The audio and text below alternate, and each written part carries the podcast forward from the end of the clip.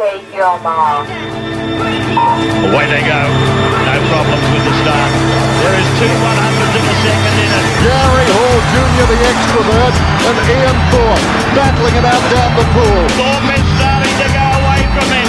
Oh, he's blowing him away now. Thorpe's gone more than a metre on Van den Heuvel's hand. But the sinister of all eyes is the great Madam Butterfly, Susie O'Neill. He's coming back. Oh, he surely can't do it to him again. Savage in the white hats, Phelps in the black hats, and Phelps has got it. I cannot believe he's done that. Front. Thorpe and Hall. Thorpe goes in. Australia win. Joining me today on the show to go through all things season three of the ISL over in Italy right now is our expert analyst slash former world record holder and world champion, Mr. Bobby Hurley. Bobby, mate, how you been? I'm good, Robbie. I wish I was over in Italy in that European summer watching the best swimmers in the world go at it. But uh, the next best thing we can do is talk about it. Mate, don't lie. You, you, you're wishing you're over there on those yachts and what? Look, I, I see what they're getting up to over there, and they really are living the dream, aren't they? Yeah, the life of a professional swimmer in 2021 looks pretty good. Aside from the hotel quarantine that that the Aussies might have to go through, uh, it's not looking too bad. Yeah, not only that, I think I saw uh, Helena uh, Gasson, one of the New Zealand girls um, who's over there. I think she's even struggling to find her way back or how she's getting back. So uh, that might be uh, an issue in the in the future. Hopefully, once COVID you know buggers off, we don't have to worry about that anymore into season four, five, and six. Uh, mate, fresh off a, a big interview with SwimSwam, I saw you must have enjoyed that. yeah, it was good. Um, I've never chatted to Coleman before, so it was good just to talk about, just to nerd it up, as we say, um, just to talk about swimming, the Olympics, and and then a few things that I got to, uh, I guess, experience and accomplish in in my coaching career, which is um, which is good to catch up with him. Yeah, for sure. For anyone out there, you know, go have a look at it, go find it. Not just Bobby's, but Swim Swim, I think do a really good job of um, you know, having a, a great, you know, varied sort of um, guests, don't they? It's you know, it's college swimmers, it's Australian swimmers. They're they're very good at that. Um, that's one thing I, I, definitely enjoy about what they do. But anyway, let's move on. Let's get to what we're doing today, mate. And it's the ISL chat. We've missed a couple of. Um, uh, a couple of matches, so we're going to, you know, go through today matches five, six, seven, and eight. Uh, let's kick off with match number five we we sort of spoke about this before we started um, the last one, and, and this is one we looked at saying that it was really sort of up for grabs. We sort of taken out Energy Standard, you're taking out Cali Condors into this match, and it was interesting to see where it landed um, for all the viewers out there, all the listeners. Toronto Titans came first with uh, 536 points, LA Current in second. They seem to be pretty consistent. LA Current, I think, at the moment. They're not quite topping the charts, but they're always thereabouts. Uh, DC Tridents and uh, the Ironside finished fourth there. Just looking at the MVP standings, Louise Hansson, she's killing it at the moment. I'm a big fan of hers. Tom Shields did pretty well. Uh, and Ranomi Kromowidjojo, I think she had a pretty slick 50 fly as well there. Yeah, there was a lot of action in, in match five, and, and it was going to be good because we're, we're not seeing those two really strong, dominant teams, as you mentioned, um, Energy Standard and, and the Cali Condors in there. So this match was up for for a new team to to try and get a win, get a regular season win, and and that went to Toronto, and they're a really balanced team, um, a lot of depth, especially on their women's women's side and women's relays, where they're quite often in a, in a few events they're coming first and second. Um, like they did in the women's 200 backstroke with, with Kylie Masse, obviously Olympic medalist there, and Lisa Bratton. And um, Louise Hansson, like you said, the, the Swedish butterfly, she's just absolutely on fire. 55.2 to win the uh, to win the 100 fly. It's only a little over half a second off the world record. Um, and you'd have to assume that that a swimmer like her, she's an Olympic finalist, um, that she'll get faster as the season progresses, as we get towards uh, the semi-finals and the finals. And um, and she was good enough to get the win in the, the butterfly skins over over Cromer with, with JoJo, like you said. So um, Toronto are sort of coming up to challenge probably that that top two, top mm. three clubs. Um, when you throw in uh, London in there, London Roar at their best, they've had a couple of good matches recently, and LA Current are, are really consistent in these regular season matches, coming seconds and thirds with with the likes of Tom Shields, who's such a consistent butterfly swimmer across all distances. Um, really, really good and a, and a, strong performer on every relay that he swims in. Um, Tomoe Hvas as well, versatile IM, butterfly, freestyler. And um, Maddie Wilson, again, got a couple of wins um, for the LA Current. And um, and Ingrid Wilm is, is a new sort of rising star we're seeing in the in the women's backstroke. She won all three backstroke races, um, 55.6 in the 100 backstroke. Again, just about 0.7 off the world record. So it's really quick swimming early on. And, and a swimmer like Wilm, she didn't compete at the Olympics. Um, she's not a noted long course swimmer, but really quick underwater um, and really good overall three backstroke distances. So the, the women's backstroke actually, as we progress through these matches, there's a, a, string of girls that are, that are going 55s, two minutes in the 200, so it wouldn't surprise me to see a world record go down in the next couple of weeks or months. Yeah, 100%. You're right. And uh, obviously, Minna Atherton is, is there with the London Roar as well. It's exciting to see Toronto Titans, for, just from a fan's perspective, uh, fairly new, obviously, team coming in last year with, uh, you know, the Tokyo Frog Kings. I- I'm excited to see them stepping up. Obviously, we're starting to see a few teams maybe you know dropping down in terms of you know their point scoring abilities and things like that. Teams like the Aqua Centurions um, probably aren't up there. So yeah, I'm definitely excited to see it. As you said, uh, moving on, mate, to match number six. Uh, as you can see by my background, I'm a London Roar fan, so I was really excited by this match with the London Roar getting up 529 points ahead of the Cali Condors. Interesting to note, I'm pretty sure Caleb Dressel was not in this um, match, so it might have made a bit of a difference there. But hey, a win is a win. Aqua Centurions came third. Tokyo Frog Kings, I mean, God bless Seto. He's doing his best. He's, he's absolutely tearing it up over there, but unfortunately, uh, there's not a lot of depth in that team at the moment. How did you see this one? Yeah, good match. Uh, match six was probably the most um, entertaining of, of the regular season matches we've seen so far. Um, Dressel only raced the first day of competition. So he raced the 100 fly, got the win there. He did the 200 IM, which is an event, especially in short course meters, that we haven't, I don't think we've ever seen him do before. Mm. Um, and he very rarely races at long course. Um, I know he's had one or two really good swims um, in yards over that distance. So he did the the 200 IM and and he got beaten by Daisetto by two one hundredths of a second. So they went really quick, 151.1. Um, it's only about half a second off the, the league record. Um, Ryan Lochte's got that world record at 149, which is just absolutely stunning. But um, Dressel didn't race again after that. Uh, he might have done a relay. So they said he pulled out sick. He wasn't feeling well he's obviously had an incredibly hot start to the regular season so far. Um, so he he scratched the rest of the meet. Um, they did have enough depth to to replace him in a few other events, but we just saw this to and fro battle between the London Roar and the Cali Condors. Um, you know, Cali with with Kelsi Dahlia got the win over Emma McKeon in the in the hundred fly. So for so for London, we saw McKeon and Kyle Chalmers um, on relay duty. Kyle was. Returning for London Roar. So that really bolstered um, their their depth and their point scoring ability. And um, and Lily King went 216 in the 200 breaststrokes. That was a highlight. She's um you know about two seconds off that world record, which has stood for for over 10 years. So we'll see if, if she can come down closer to Rebecca Soni's 214. And um, for London, you know, the Duncan Scott just an absolute Ironman. He, he got three uh, four individual wins actually the 100 200 and 400 free the 100 im and got third in the 200 im as well. So even without relay duties you can see how versatile and how important a guy like duncan scott is.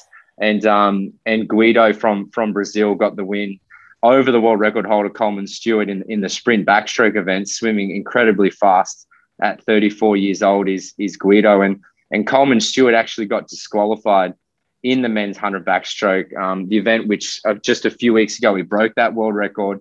They disqualified him for going over 15 meters underwater, which you're not allowed to do.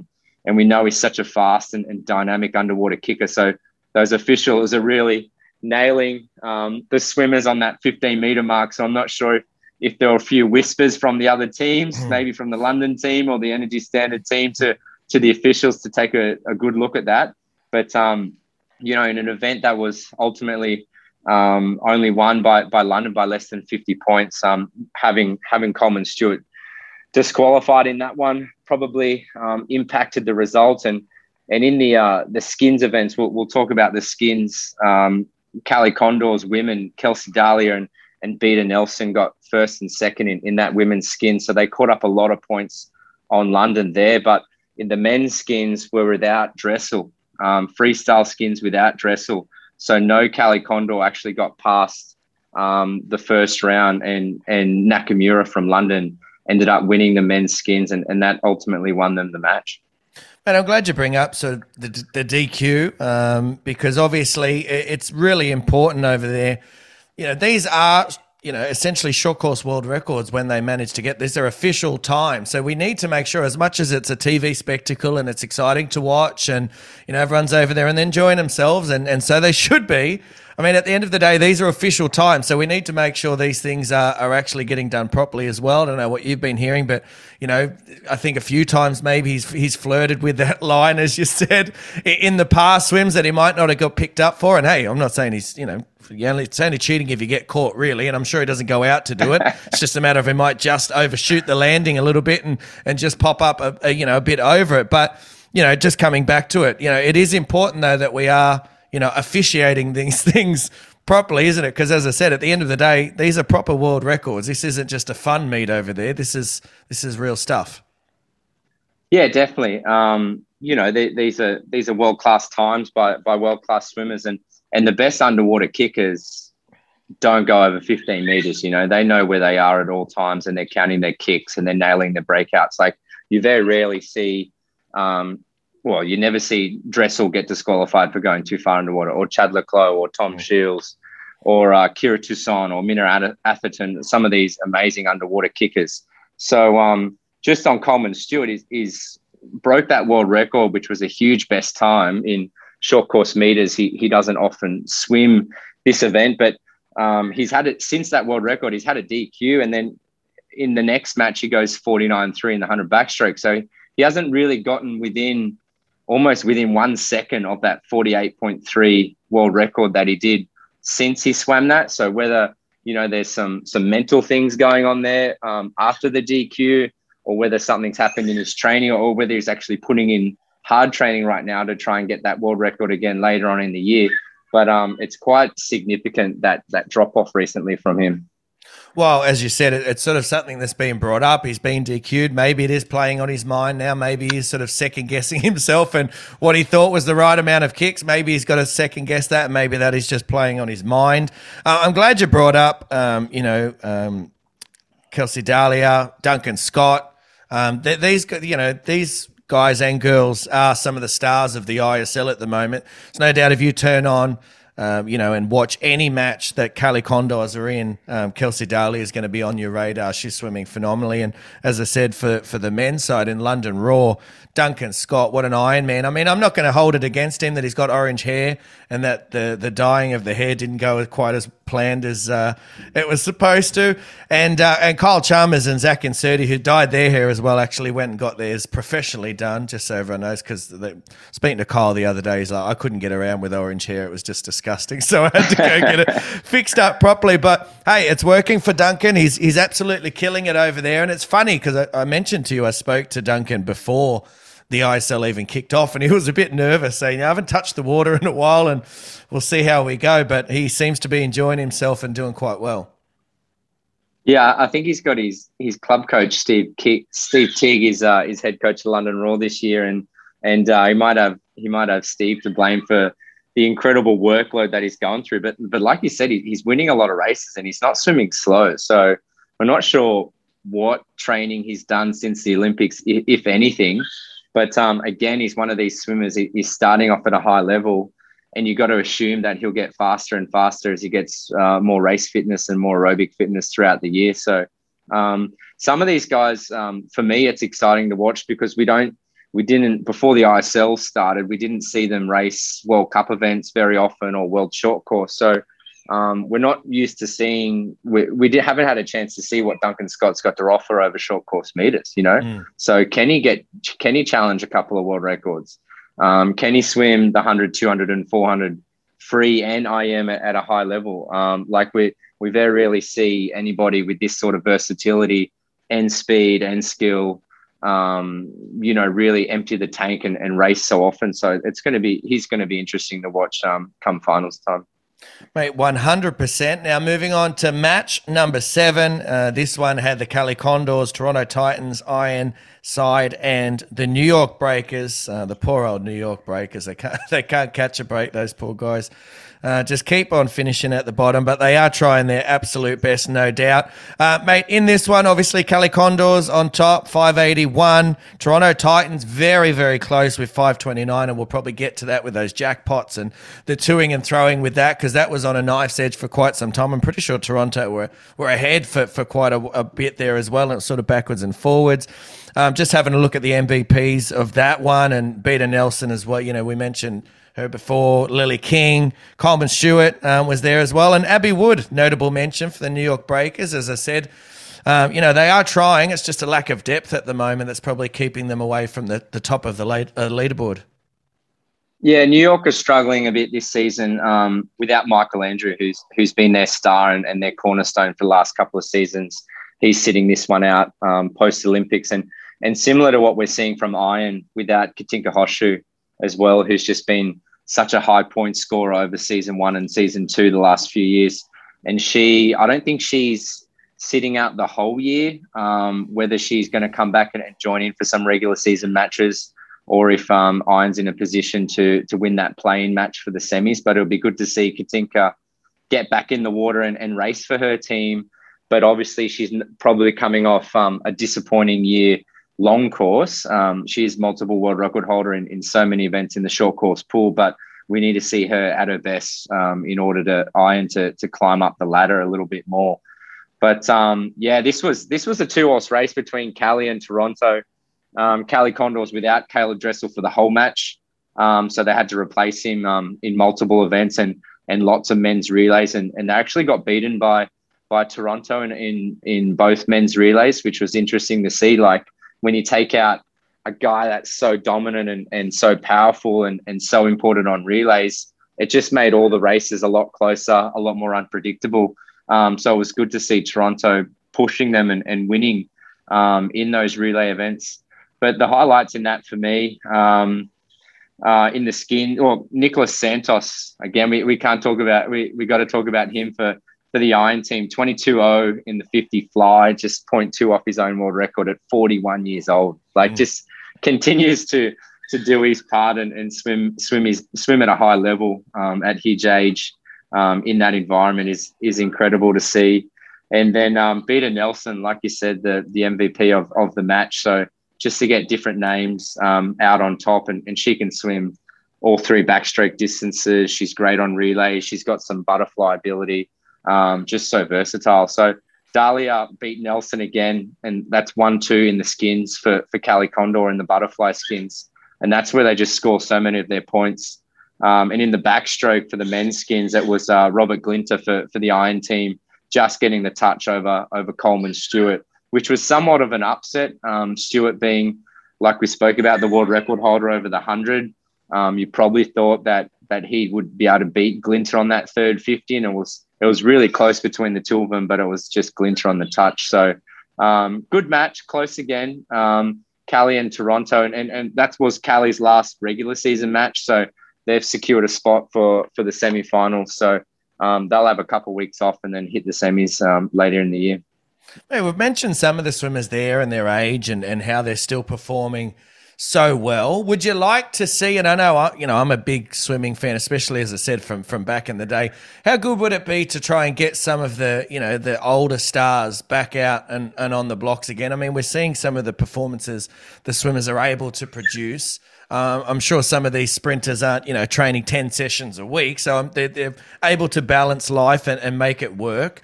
Do you think something like the ISL or essentially next year with the ASL, you know, could be even you know, boosted a hell of a lot more if we can try and get some of those bigger names back? Or do you think it's now time for the swimmers of today to to make their own names? Um, I think if you're good enough, you can you can warrant your spot on the team and and race, and you got to perform. Um, doesn't matter who you are; you're only as good as the time that you can put up, or in this format, the the number of points that you can score. So, um, I, I think the the profile of that certain swimmer could do could be really important to bring the event up. Mm. Um, I'm just looking at a Michael be, Phelps. I know he's got nothing else to prove, but you can't tell yeah. me that he would if he got into a bit of shape that he couldn't still rip some pretty good races. Yeah, that that'd be an interesting one. I, I think guys like Phelps or people in that mindset, once he's in, he'd he'd have to be hundred percent in. You know, there's there's no there's no just dipping a toe in. It's um hundred percent committed, which which I'm sure with family and and other opportunities he doesn't want to get into. But if you're a sprinter, then the door's always half open to jump in and do a 50. You know, mm. uh, like I would I would have to imagine that Cameron Van der Burgh can jump in and go 26 low on a 50 breaststroke, which would be top three yeah. um, in in every single race. But but does a guy like that want to be top three or does he want to be number one? You know, because mm. if he wants to be number one, then he's going to have to drop a lot of other things that he's got going on in his life and then spend time traveling away from family and, you know, not be able to work a full time job. So there's a lot that goes into it. But um, we've seen Florent Manaudou come out of retirement to, to swim at a high level, win Olympic medals, um, and he can swim multiple events, um, short course meters in an ISL format. Um, another guy would be like a, a Cesar Cielo. Mm. Could um, I think he still swims? Like whether he would want to be a part of um, a format like this, and and we do see the Brazilian swimmers um, swim into their into their mid thirties, like Santos and Guido and Felipe Lima, and, and there's a lot of those um, Brazilian sprinters still doing it. Um, you know, in, in an ASL format next year, you know, we might see Andrew Lauterstein swim or, or Matt Targett Mm. Um, and that'll definitely raise the profile. It, it, it would have to. Um, and see these guys racing people half their age will be entertaining, but um, challenging for them at, at, the same time. And um, who knows if, if ISL keeps growing to get bigger and bigger, it could entice some of these guys to, um, you know, every six months be a swimmer and then the other six months go back to a regular job, you know. Yeah, I'm just chucking it out there. I think some of those names would be, um, you know, just brilliant in, in an ISL format. And as you said, you know, they don't have to. No doubt they still got to work. I'm not saying they just show up and do do nothing and get the uh, the applause because uh, you know, as you said, the mindset they're not going to want to embarrass themselves. That's for sure. But uh, I definitely think there's a market there for them, especially the ASL. I, I want to get a meeting with me, you, and whoever's running the ASL, and let's just pitch some ideas because I think we've got some brilliant ones. Uh, mate, let's move on. Uh, match number eight, which is the, the one we saw just the other day. Again, super, super close. Uh, Energy Standard coming out on top, 507. London Roar second with 486. There was really a, a race of, of two teams in the end. LA Current again, still very, um, you know, very, very much in the mix, but I think missing Maddie Wilson on that one did play a part. Uh, and Tokyo Frog Kings did pretty well, to be honest. They're only just below uh, LA Current. So, I mean, they're not getting blown away, the Frog Kings. They're just, again, not quite got the depth there. Um, when you look at. Um, you know, the, the MVP stands. Ingrid Wilm was there again, which you mentioned. Duncan Scott again killing it. Daisetto. I mean, what was happening? We've got to get Daisetto on the podcast and ask him what happened in Tokyo because he's setting the pool. I know it's short course, but he, he's doing such a brilliant job over there. It's almost night and day. Hey, I, I would love to know, but I don't want to be the guy asking Daisetto what happened. no, I'll do it. I'll do it. I'll chuck it out there. I seem to get away with those stupid questions somehow. No, uh, Seto's he's an amazing swimmer. You know, we'll see what he can do over the next few years. May, maybe that that home Olympics was just one bad performance, but um, I mean, looking back, he, I think he was fourth in the 200 IM, so he was right there. And, and and even thinking back to the 400 IM heat, he was what two, three body lengths ahead with 50 meters to go, and and he just died, or he said he switched off, but he had to die. Like five people overtook him, mm. and he missed the final. But um, you know, looking at, I'm sure he looks at that final and sees a 409 winning time and just shakes his head. Like, how many mm. times have we seen Daisetto go under four 409 long yeah. course? But um, one that got away. Please, I'd love for you to interview him and ask him. well, I'm going to try. It's harder to get, um, you know, the Japanese and Chinese swimmers. I do try my best, but yeah, we'll, we'll see. I'll do my yeah, best. Yeah, yeah. Um, but yeah, anyway, match eight. I think the best of the regular season matches so far was um, there were two two battles going on there. Energy Standard, who always produce their best uh, at, at, every single match. They don't want to get beaten at any point of the year. And the London Roar, who who again with Emma McKeon, Kyle Chalmers back in there, are almost at full strength. I, I think they're missing Petey. They're missing uh, Prigoda on the men. They're, they're very weak on the men's breaststroke side, but other than that, they're, they're pretty much at full strength. I think maybe Tom Dean's to come into that one as well, mate. Mm. I think he's coming yeah. in once finals time is around. Yeah, yeah. Well, that that that would just add more depth um, in those relay events, and, and he can swim the 200, and he's a really good short course 400 meter freestyle as well. And then um, for the LA Current, this was a chance that they had to beat Tokyo here for third to then lock up a guaranteed top four spot for the semi-finals, which they are able to do. So that was a big battle going on there. And um, Tom Shields was was good enough to get the win in the butterfly skins at the end um, for his team to get third there. But this match was um, in in the fallout. The interesting part was that London would have won this match without the jackpot rule. Um, so obviously, with the jackpot rule, if you win by a certain um, uh, margin in any um, particular distance, then you steal the the lower place swimmers' points. Mm. Um, so it's sort of like the rich get richer. The, the superstars get more and more points from the lower place swimmers. But on a normal point score, London would have actually beaten Energy Standard. Um, and and both coaches actually came out and said they don't like the jackpot rule. Um, it's something that was brought in uh, last season. Um, there's there's an added TV effect for it. There's lots of points going everywhere. It's um, it's very difficult to keep track of it. It does make it interesting, but this is the first time that we've seen the jackpot rule um, influence the outcome of of an actual match. Um, so I think London will take confidence knowing that hey, we can uh, if we improve our depth a little bit more, we can actually compete with these top teams and and they're a chance at winning the title this year. Mate, I'm absolutely um, very excited for the London Roar coming into the finals. Uh, you know, we just spoke about those names coming back into the team. We know, obviously, the Aussies that have gone over have had a bit of a break, and they're probably going to be warming to the task. You know, after a, f- a few more weeks of just getting back in and turning the arms over in training as well, and just getting back into the grind of it all. So, um, yeah, I'm definitely very excited to see how how London um, are going to go. Yeah, mate, the jackpots. I mean, yeah, for me as you said, it just makes the rich get richer. Um, and you know, maybe when they first thought of it, you know, they didn't see it going this way. Um, but that's certainly the way it's going at the moment, and it's not really helping anyone other than, you know, the the teams that are going in as favourites. Yeah, that's it. And and Energy Standard are definitely the the, the roster with the most stars. You know, um, with the with the most stars across the men's and women's side. They got le Clos, Manaudou, Rylov, Kolesnikov. Um, on the women's side, Sarah Sjöström, Jorge. Um, the list just goes on and on. So it, it helps them a lot. And, and in this match, it was enough to to swing the tide. But um, there were some good races nonetheless as, as we go through here. Um, you just mentioned all those names. You didn't even mention Shymanovich, who was the he was the MVP of this one, I think, for Energy Standard. Oh yeah, well, I've, I've just got not, noted down here. He was only 0.3 and 0.4 off both sprint breaststroke world records. Um, so he's a guy that's you know was was in the Olympic final but wasn't winning medals. He's he's not a long course superstar, but in short mm. course he's he's a big six foot six powerful guy. And he's a big um, unit. You know, yeah, he's a big unit, and he's definitely targeting um, these short course ex- explosive events to to make his um, to make his presence known. Um, for the London team, Emma McKeon was faster than she was last year, uh, last week. So she's on the improve again, like you said, just just racing herself into shape. And and Carl Chalmers was um was really impressive actually. Uh, racing in a beard, he's got a couple of new tattoos, got the hair dyed, like mm. you mentioned, but um, 20.80 in the 53. Um, like I didn't know Carl had that sort of speed and and his skills were that good.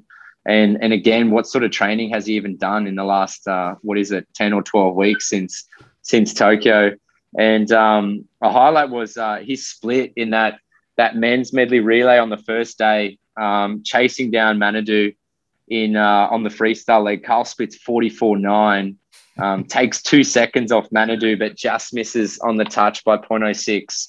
Um, and those medley relays, there's so much on the line because the winner obviously ultimately gets to pick what stroke the skins are the next day, and, and those skins are worth um, three times the amount of points as, as a normal event. So a lot hinges on those medley relays. Um, uh, um, yeah, on those medley relays, and and then as we said, Tom Shields won the men's butterfly skins, and, and Ingrid Wilm uh, won the backstroke skins for the women. So that's the LA Current winning uh, both skins events, which was good for them.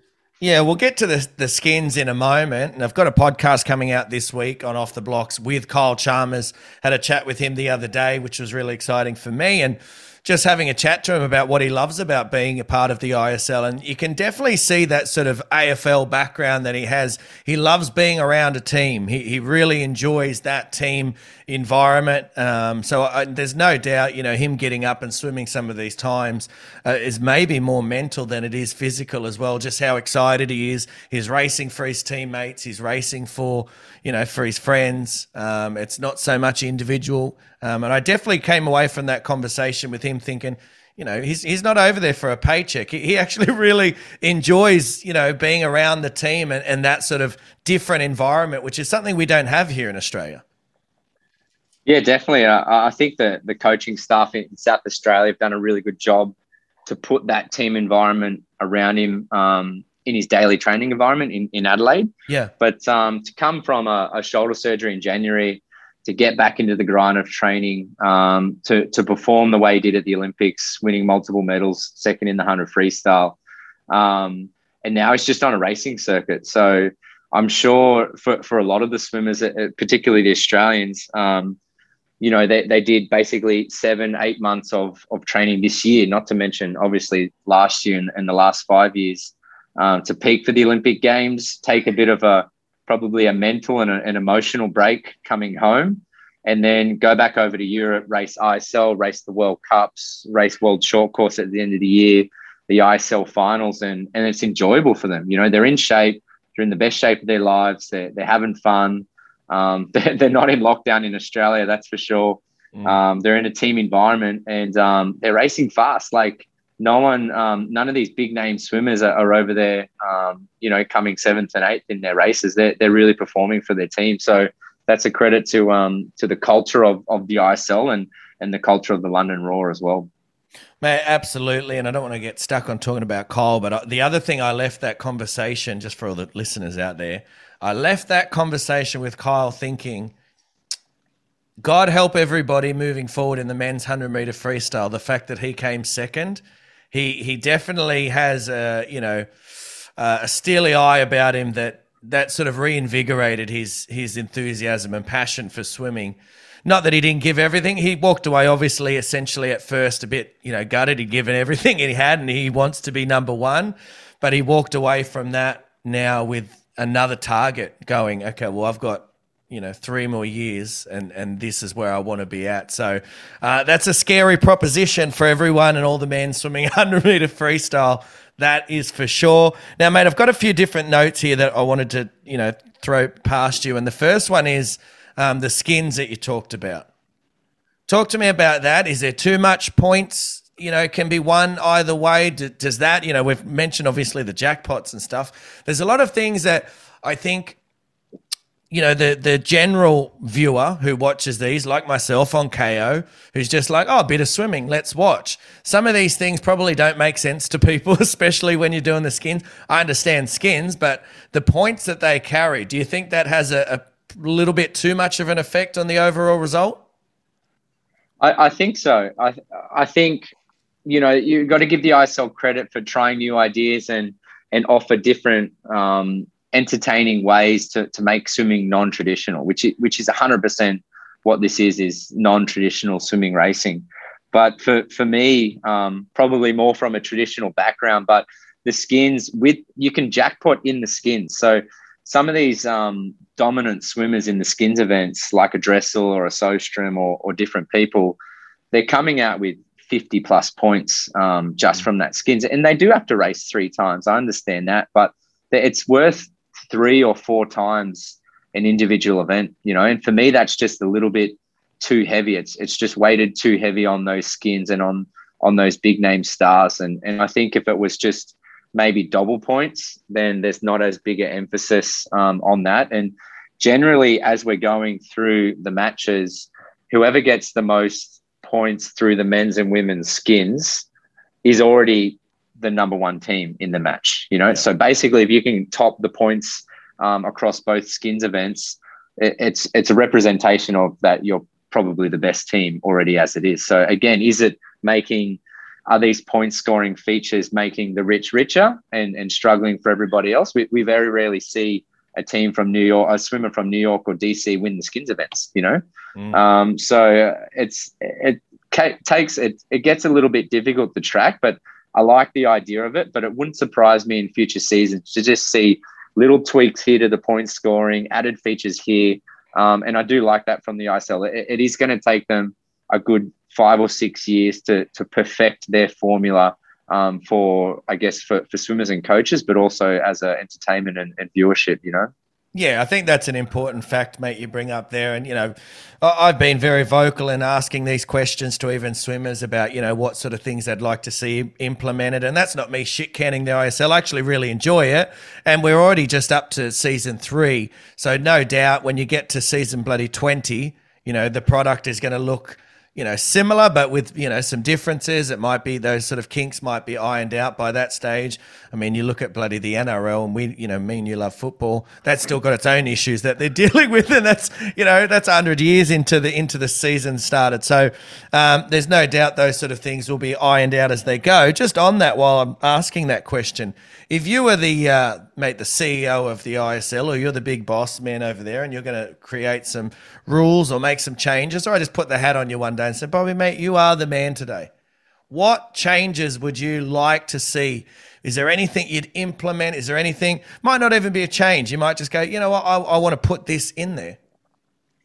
Um, I, I think for me, I, I want to know who's swimming. You know, I want to know more information about the individuals in the race. So their, their name on the screen or, or, a bit more of a focus on, on the individuals within the team.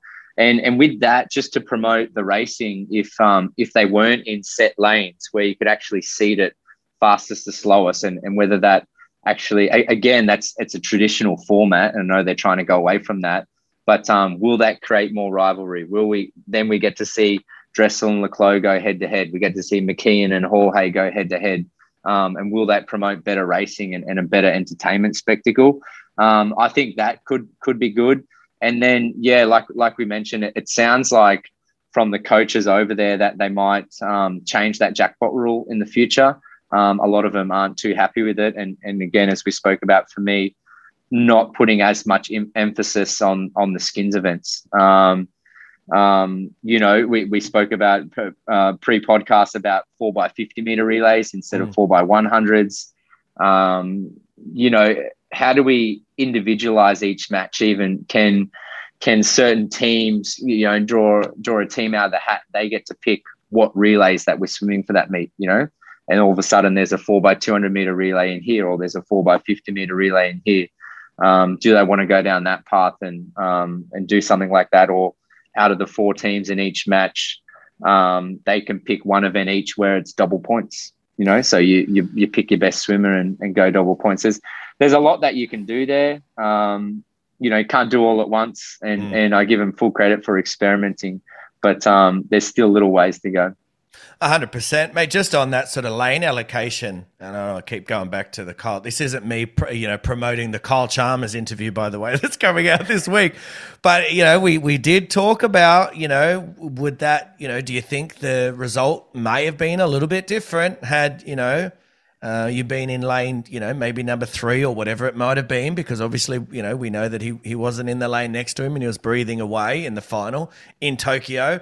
And there's there's no doubt that he thinks it could have made a difference. I mean, he's not going to come out and say, "Oh, yeah, I would have won," because you know the better man won on the day, and and that is rightly so, um, Caeleb Dressel. But you know, he definitely thinks being in in a better lane would have helped him do you think, you know, as we just talked about then, those lane allocations, is it going to make a bit more exciting having, as you said, you know, um, Sarah Sjostrom next to uh, Siobhan Haughey next to Emma McKeon, you know, in those middle lanes rather than, oh no, Emma, you've got to go over to here, mate, because that's where the London are. And Siobhan, you've got to go over here. And I think, you know, to your point, that would help, eh?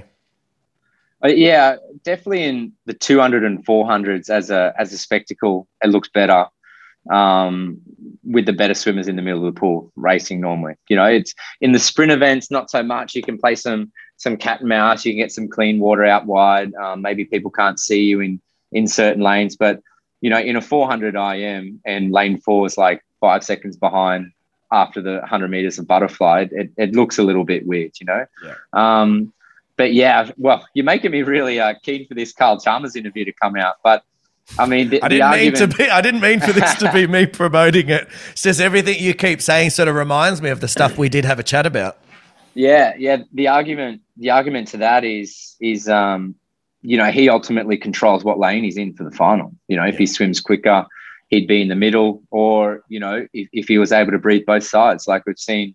You go back to 2004 and you watch Thorpe race, and he breathes both sides in his 200 and 400. He just looks at Hoogenband in the 200 free final. He just looks at Hackett in the 400 free, and on the last 50 breathes to his good side and, and wins. Um, and and I've seen the, the best swimmers, especially the best freestylers, have that ability to breathe both sides. Um, but uh, I mean, I, I, I agree with you and with Kyle that it could have made a difference. But you know, there were certain decisions that that led to him being being out that wide. But we all know what the rules are before we go in. You know, we all know what the lane assignments are going to be. It's it's not like that. That was not out of Kyle's control. You know what lane? Yeah, in, in his final. defense, he does and mention he would say that, that. yeah, the semi wasn't probably his Yeah. his best race, and that's that's what led to it uh, for sure, uh, mate. The other thing I want to mention, I just want to give a a wrap to you were talking about their sort of you know helping understand the the swimmers and. Um, all that sort of stuff. I do think the commentators, although at times a little bit overzealous for my liking, it's a jackpot. My God! All right, fair enough, mate. It's a jackpot. I'll get it. It was just Aussies. We're not that sort of that that way inclined. But I do think they're doing a good job in terms of trying to you know speak about the race itself, the the competitors in the race. It's not too technical. We're not getting really too stuck on you know technical aspects of swimming, which I like because as the common man probably isn't too you know interested in you know how far they're going to go underwater and what efficiency and what stroke rate are they holding and all that sort of stuff. So yeah, just from an outsider's perspective, um, I do think they're doing a decent job of trying to at least educate us about the swimmers and and what they're good at and what they're not good at. Yeah, definitely, and it's um, it's it's been exciting, and you know, American commentators are always loud and over the top and, and exciting, and and that's what this I think I'd format a of heart attack, is. mate, if someone just sitting next to me as I was commentating, just going, "It's a jack! My God, it's a jackpot!" Like, God damn it! Oh, I couldn't say. I don't what- think I heard you like carrying on like that in uh, 2019. That's for sure. I mean, you did a good job, and I've told you I've pumped your tires up. But yeah, it's just not the Aussie way, really, is it? I'm not shit Yeah. canning them. It's just not the way we do things. No, it's um, and you know, short course commentating is, is definitely different to long course as well because you get less free time, free swimming time to actually Yeah. talk about someone's technique or, or stroke um, in between the laps. But this one, it's it's so fast paced and action packed and flashing lights everywhere and 3D logos going on the screen. It's um it's different to what we're used to seeing, you know, and, and I guess it needs to be commentated differently. But um um in this sport it's you know the, the principles are the same that the racing's the same the, the stroke is the same but they can actually um, i guess guide the viewer as to what they're actually watching and and um and what they're focusing on but it's um it's just race after race. Um you know obviously no medal presentations no interviews um no lane no swimmer names coming up as they walk out. Um they're only getting 10 or 20 seconds to take their clothes off and, and race. So it's it's a, just a different format and it'll probably take a bit of time for people to get used to watching it you know Yeah, it's a fast pace, that's for sure. And as I said, yeah, I think they're doing a great job. The commentators over there of helping the common man, you know, sort of understand. Uh, mate, listen, I think we'll uh, call it a day there. We've spoken for quite some time. Uh, we've wrapped up, as I said, matches five all the way through to eight. Um, looking forward to obviously the playoffs aren't too far away. Mate, just give me a, a quick one before you go. What, who are your predictions for the? I think two teams miss out, don't they? They get kicked out after the first playoffs. no so um the top six are locked in for the semis Yeah. um they go automatically through to the semifinals Yeah, yeah. um Uh, so the top four already locked in. That's uh, that's Energy Standard, Cali Condors, London Roar, and LA Current. Mhm. Um, I think Toronto is sitting pretty comfortably in five. So someone else is going to be an automatic semi-finalist, and then the bottom four teams have a match, and the top two go into the semi-finals from there. Okay, so, So, um, based off that one, Yeah. based off that one, before we go, who who gets knocked out there? Who who doesn't go through? Oh, I think it's I think it's New York and DC. You know, unfortunately yep. for them. Um, I think Tokyo, you know, led by Seto, they got more resolve. They're they're pretty strong. Um, Iron and, and Aqua Centurions, uh, Aqua based in Italy, they've they've had some pretty respectable performances so far as well. So so they're going to be strong. But um, you know, I guess as you look at the league, maybe maybe four American teams is a little bit too deep. Yeah, absolutely, mate. I won't keep you because that's in a conversation that'll go for another bloody hour. You and me working out how we can uh, work on the depth in the teams. Thank you very much, Mr. Bobby Hurley, cool. um, our expert analyst, mate. We'll definitely be catching up again soon to go through matches 9, 10, and 11 of the regular season of the ISL. Thank you, Bobby, for joining me today for a chat, and thank you, everybody, for listening. Thanks, Robbie. See ya.